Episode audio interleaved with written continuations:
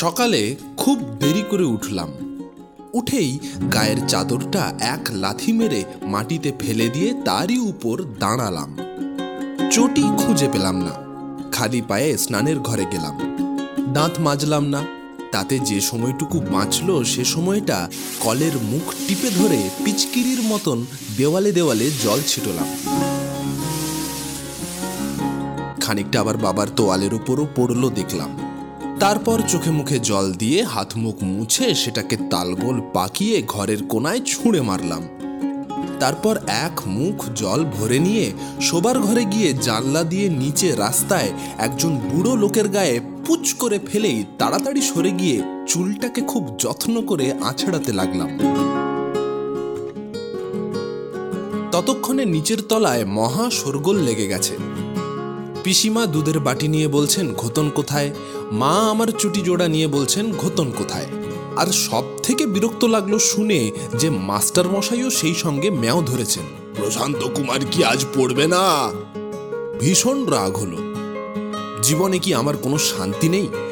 এই সকালবেলা থেকে সবাই মিলে পেছু নিয়েছে। পিসিমাকে সিঁড়ির উপর থেকে ডেকে বললাম, দুধ খাব না। সিঁড়ির নিচে মাকে এসে বললাম, চটি পরা ছেড়ে দিয়েছি। বসবার ঘরে গিয়ে গলা নিচু করে মাস্টারমশাইকে বললাম, মা বলে দিয়েছেন, আজ আমার পেটে ব্যথা হয়েছে, আজ আমি পড়ব না। তারপর একেবারে তাকে দরজা পর্যন্ত এগিয়ে দিয়ে সারাটা সকাল রোয়াকে রোদ্দুরে বসে বসে পা দোলালাম। আর রাস্তা দিয়ে যত ছ্যাঁকড়া গাড়ি গেল, তার গাড়োয়ানদের ভ্যাং চালাম। দশটা বাজতেই উঠে গিয়ে বইটই কতক কতক গুছিয়ে আর কতক কতক খুঁজেই পাওয়া গেল না বলে ফেলে রেখে ঝুপঝুপ করে একটু স্নান করে নিয়ে খুব যত্ন করে চুলটা ফের আছড়ে নিয়ে খাবার ঘরে গেলাম। মা জলের গিলাস দিতে দিতে বললেন হ্যাঁ রে মাস্টার মশাই কখন গেলেন?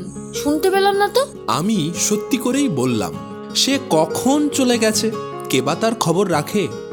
ভাত কতক খেলাম কতক চারপাশে ছড়ালাম কতক পুষিকে দিলাম আর কতক পাতে পড়ে রইল। মাছটা খেলাম, ডাল খেলাম, আর ঝিঙে, বেগুন ইত্যাদি রাবিশগুলো সব ফেলে দিলাম। মা রান্নাঘর থেকে দেখতেও পেলেন না। ট্রাম ভাড়াটা পকেটে নিয়ে মাকে বললাম, মা, যাচ্ছি। এই পর্যন্ত প্রায় রোজই যেমন হয়, তেমনই হলো। অবশ্যই মাস্টার মশাইয়ের ব্যাপারটা রোজ হয় না। তাই যদি হতো তাহলে বাবা টাবাকে বলে মাস্টার মশাই এক মহা কাণ্ড বাঁধাতেন, সন্দেহ নেই। কিন্তু এর পর থেকে সেদিন যেন সব কেমন অন্য রকম হয়ে গেল। মনে আছে, ট্রামে উঠে ডান দিকের একটা কোণা দেখে আরাম করে বসলাম। জানলা দিয়ে বাইরে তাকিয়ে আছি আর খালি মনে হচ্ছে, কে যেন আমাকে দেখছে। একবার ট্রাম শুদ্ধ সবাইকে দেখে নিলাম, বুঝতে পারলাম না কে। তারপর আবার যেই বাইরে চোখ ফিরিয়েছি, আবার মনে হলো কে আমাকে এমন করে দেখছে যে আমার খুলি ভেদ করে একেবারে ব্রেন পর্যন্ত দেখে ফেলছে? তাইতে আমার ভারী ভাবনা হলো, এমনিতেই নানান আপদ তার উপর আবার ব্রেনের ভিতরকার কথাগুলো জেনে ফেললে তো রক্ষে নেই। কিছুতেই আর চুপ থাকতে পারলাম না। আবার মাথা ঘুরিয়ে ট্রামের প্রত্যেকটি লোককে ভালো করে দেখলাম। এবার লক্ষ্য করলাম, ঠিক আমার সামনে কালো পোশাক পরা একটি অদ্ভুত লোক। তার মুখটা তিন কোনা মতো। মাথায় গাধার টুপির মতন কালো টুপি। গায়ের কালো পোশাকে লাল, নীল, হলদে, সবুজ, চকড়া বকড়া, তারা চাঁদ আঁকা। পায়ে সুঁড়ওয়ালা কালো জুতো। দুই হাঁটুর মাঝে হাতে ঝুলছে একটা সন্দেহজনক কালো থলে। এরকম লোক সচরাচর দেখা যায় না। অবাক হয়ে একটুক্ষণ তাকিয়ে থাকতেই ভীষণ চমকে উঠলাম। দেখলাম মাথায় টুপি নয়।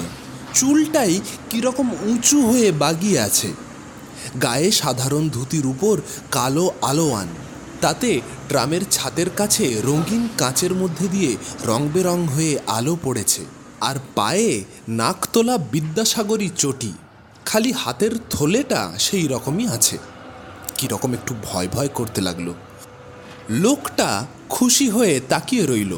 তারপর স্পষ্ট গলায় বলল অতই যদি খারাপ লাগে স্কুলে যাও কেন? বড়রা যখন এতই অবুঝ তাদের কথা মেনে নাও কেন? আমার গলা শুকিয়ে গিয়েছিল। জিভ দিয়ে ঠোঁট ভিজিয়ে নিয়ে জিজ্ঞেস করলাম "উম, তবে কি করব? লোকটি বলল কি করবে? তাকিয়ে দেখো নীল আকাশে ছোট ছোট সাদা সাদা মেঘ উড়ে বেড়াচ্ছে। গাছেরা সব ভিজে পাতায় সোনালি রঙের রোদ মেখে বসে আছে। গড়ের মাঠের ধার ঘেঁষে পুকুরটাকে দেখো। ঘোর সবুজ জলে টলমল করছে আর টের পাচ্ছ? দক্ষিণ হাওয়া দিচ্ছে।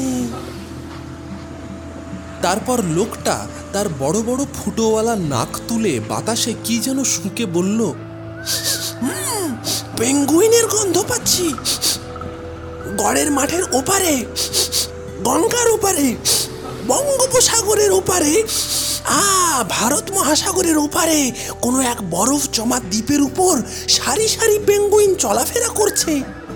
তাদের মুখে চোখে রোদ এসে পড়েছে। ঠোঁট দিয়ে ডানা পরিষ্কার করছে। দু একটা সাদা নরম পালক উড়ে গিয়ে এখানে ওখানে পড়ছে। দেখতে পাচ্ছ না? কি আর বলব? তখন আমি যেন স্পষ্ট ওইসব দেখতে পেলাম। মনে হলো, এমন দিনে কি কেউ স্কুলে যায়? এমন পৃথিবীতে কোনো দিনও কেউ স্কুলে যায়? আমি আমি হাঁ করে তার দিকে তাকিয়ে রইলাম।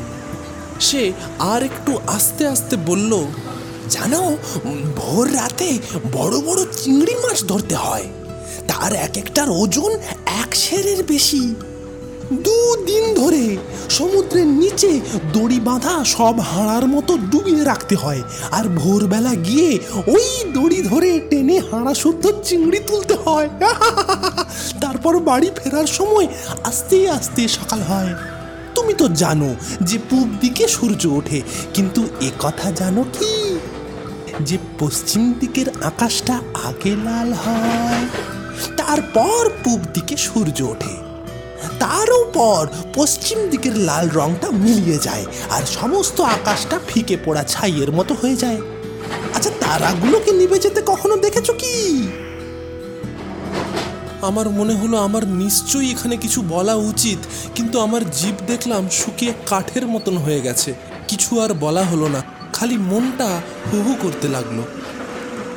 সেই লোকটা আমার দিকে আরও ঝুঁকে পড়ে বলল, কি জন্য কলকাতায় পড়ে থাকো আর স্কুলে যাও? জানো, রবি ঠাকুর স্কুল পালিয়ে পালিয়ে অত বড় কবি হয়েছিলেন। আর জানো, সাঁওতাল পরগনায় যখন মহুয়া গাছের ফল পাকে তার গন্ধে জঙ্গল শুদ্ধ সব জিনিসে নেশা লেগে যায়। আর আর আর বনের মধ্যে ভাল্লুকগুলো মহুয়া খেয়ে খেয়ে নেশায় বেহুশ হয়ে গাছতলায় পড়ে থাকে। আর পরদিন সকালে কাঠুরেরা তাদের ওই রকমভাবে দেখতে পায়। তুমি জানতে যে মহুয়া ফল খেলে নেশায় ধরে? আমার তখন মনে হলো, দিনের পর দিন স্কুলে গিয়ে আমি বৃথাই জীবন নষ্ট করছি। ওই লোকটা নিশ্চয়ই কখনো স্কুলে যায়নি। হঠাৎ দেখি সে উঠে দাঁড়িয়েছে। আমার দিকে ফিরে অম্লান বদনে বলল, এসো। এমন করে বলল যেন বহুক্ষণ থেকে ওই রকমই কথা ছিল। ও নামবে আর আমিও ওর সঙ্গে নামব। আমি নামলাম। যদিও আমি জানতাম অচেনা লোক ডাকলে সঙ্গে যেতে নেই। যদিও দিনের পর দিন পিসিমা বলেছেন, দুষ্টু লোকেরা বলে, মন্ডা খাবি, সার্কাস দেখবি, এই সব বলে ভুলিয়ে ভুলিয়ে ছেলেদের ধরে নিয়ে গিয়ে হয় আসামের চা বাগানে চালান দেয়, নয় ঘোর জঙ্গলে মা কালীর কাছে ঘ্যাঁচ করে বলি দেয়। তবুও আমি নামলাম, কারণ রোজ রোজ ওই ঘুম থেকে ওঠা, দাঁত মাজা, পড়া তৈরি করা, স্নান করে ভাত খাওয়া, স্কুলে যাওয়া, স্কুল থেকে সারাটা দিন নষ্ট করে বিকেলে আবার বাড়ি ফেরা। সেই খাওয়া, সেই শোয়া। ওই রকম দিনের পর দিন, মাসের পর মাস, বছরের পর বছর। যতদিন না অনিশ্চিত ভবিষ্যতে কবে আমি বড় হয়ে ভালো চাকরি করে এই সব জিনিসের ভালো ফল দেখাবো। ও আর আমার সহ্য হচ্ছিল না। বইগুলো ট্রামের কোনায় আমার জায়গায় পড়ে রইল। আমি সেই লোকটার সঙ্গে গেলাম। তখন মোড়ের ঘড়িতে সাড়ে দশটা বেজেছে। সে আমাকে একটা চায়ের দোকানের ভিতর দিয়ে পিছন দিকের ছোট্ট একটা ঘরে নিয়ে গেল। সেখানে আমাকে একটা টিনের চেয়ারে বসিয়ে কোথায় জানি চলে গেল। একটু পরেই সে আবার ফিরে এলো। সঙ্গে একটা একচোখা লোক, অন্য চোখটার গায়ে একটা সবুজ তাপ্পি মারা। একটা পা আছে, আরেকটা পা কাঠের তৈরি।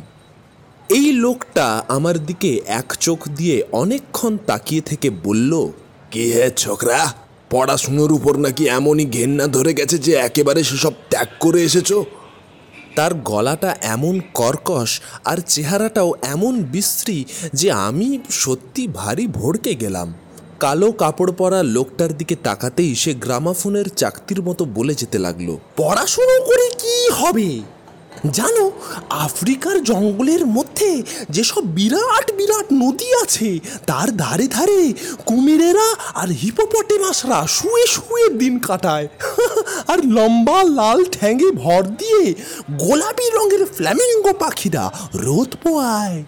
আর আর ওইসব জঙ্গলের মধ্যে এমন বিশাল অর্কিড জাতের ফুল ফোটে যে তার মধ্যে একটা মানুষ দিব্যি আরামে শুয়ে থাকতে পারে। বুঝতে পারছিলাম এ লোকটা জাদু জানে। কারণ তক্ষুনি আমার ভয় টয় কোথায় উড়ে গেল। অন্য লোকটাকে জোর গলায় বললাম হ্যাঁ সেসব চিরদিনের মতো ত্যাগ করে এসেছি। লোকটা হাসলো, বলল, চিরদিন বড় দীর্ঘকাল হে ছোকরা, চিরদিনের কথা কে বলতে পারে? কিন্তু তোমার সাহস আছে, উৎসাহ আছে। তুমি অনেক কিছু করতে পারবে। স্বাস্থ্যটাও তো ভালো দেখছি। আশা করি বাড়ির জন্যে মনের টান ইত্যাদি কোনো দুর্বলতা নেই। হঠাৎ মনে হলো, মা এতক্ষণে স্নানের জোগাড় করেছেন। বাবা আপিস গেছেন এবং দুজনেই মনে ভাবছেন, আমি বুঝি স্কুলে গেছি। গলার কাজটা সবে একটু ব্যথা করতে শুরু করেছিল। এমন সময় কালো কাপড় পরা লোকটা বলল, স্কুলের বাইরে, বাড়ির বাইরে, কলকাতা থেকে বহু দূরে, নরওয়ের উত্তরে, চাঁদনি রাতে হারপুন দিয়ে তিমি শিকার হয়। তিমির গায়ে হারপুন বিঁধলে তিমি এমনি ল্যাজ আছড়ায় যে সমুদ্র তোলপাড় হয়ে যায়, কত নৌকো ডুবে যায়। আবার তিমি মরে গিয়ে যখন উল্টে গিয়ে ভেসে ওঠে, দেখবে তার বুকের রংটা পিঠের চেয়ে ফিকে। আর জানো, ইংল্যান্ডে শীতকালে শোয়ালো পাখিরা থাকে না। হুম, তারা দলে দলে উড়ে স্পেনে চলে যায়। আর যেই শীত কমে আসে, আবার তারা দলে দলে সমুদ্রের উপর দিয়ে অবিশ্রান্ত গতিতে উড়ে ফিরে আসে। এসে দেখে তাদের আগেই শীতের বাতাসকে তুচ্ছ করে ড্যাফোডিল ফুলরা ফুটে গেছে। আমার মন পাখির মতো উড়ে যেতে চাচ্ছিল। এক চোখা বলল, কিন্তু শুধু তিমি মারলে হবে না। তার বহু অসুবিধাও আছে, বহু দূরও। এই কাছাকাছি মানুষ টানুষ মারতে পারবে? পরে যাবে আফ্রিকার নরওয়ে, আলাস্কা। আপাতত অন্ধকার রাত্রে গলির মুখে দাঁড়িয়ে বাঁকা ছুরি হাতে ঘাচ করে সেটাকে লোকের বুকে আমূল বসিয়ে দিতে পারবে। যেমন রক্তের নদী ছুটবে, তুমিও হো হো করে রাত কাঁপিয়ে কাষ্ট হাসি হেসে উঠবে। হুম? মাথায় বাঁধবে লাল রুমাল। আমি উঠে দাঁড়ালাম। সেই কালো কাপড় পরা লোকটা বলল, উত্তর মেরুতে শিল মাছেরা বরফের মধ্যে বাসা করে। আমি বললাম, কুড়ি বছর পরে উত্তর মেরুর কথা শুনব। এখন আমি স্কুলেই বরং যাই। মাথায় আমি লাল রুমাল কিছুতেই বাঁধতে পারব না। লোকটা বলল, কে জানে ভুল করছ কিনা?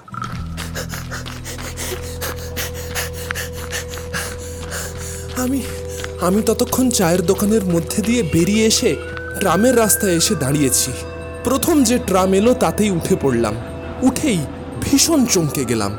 দেখলাম ট্রামের কোনায় ডান দিকের সিটে আমার বইগুলো পড়ে রয়েছে। কেমন করে হলো বুঝতে না পেরে ফুটপাতে চায়ের দোকানের সামনে কালো কাপড় পরা লোকটার দিকে তাকালাম। আবার মনে হলো তার মাথায় গাধার টুপির মতো টুপি, গায়ের কালো পোশাকে রং বেরঙের চকড়া বকড়া আঁকা আর পায়ে সুর তোলা কালো জাদুকরের জুতো। সে আমাকে হাত তুলে ইশারা করে চায়ের দোকানে ঢুকে পড়ল। আর আমি মোড়ের ঘড়ির দিকে তাকিয়ে দেখলাম তখনও সাড়ে দশটাই বেজে রয়েছে।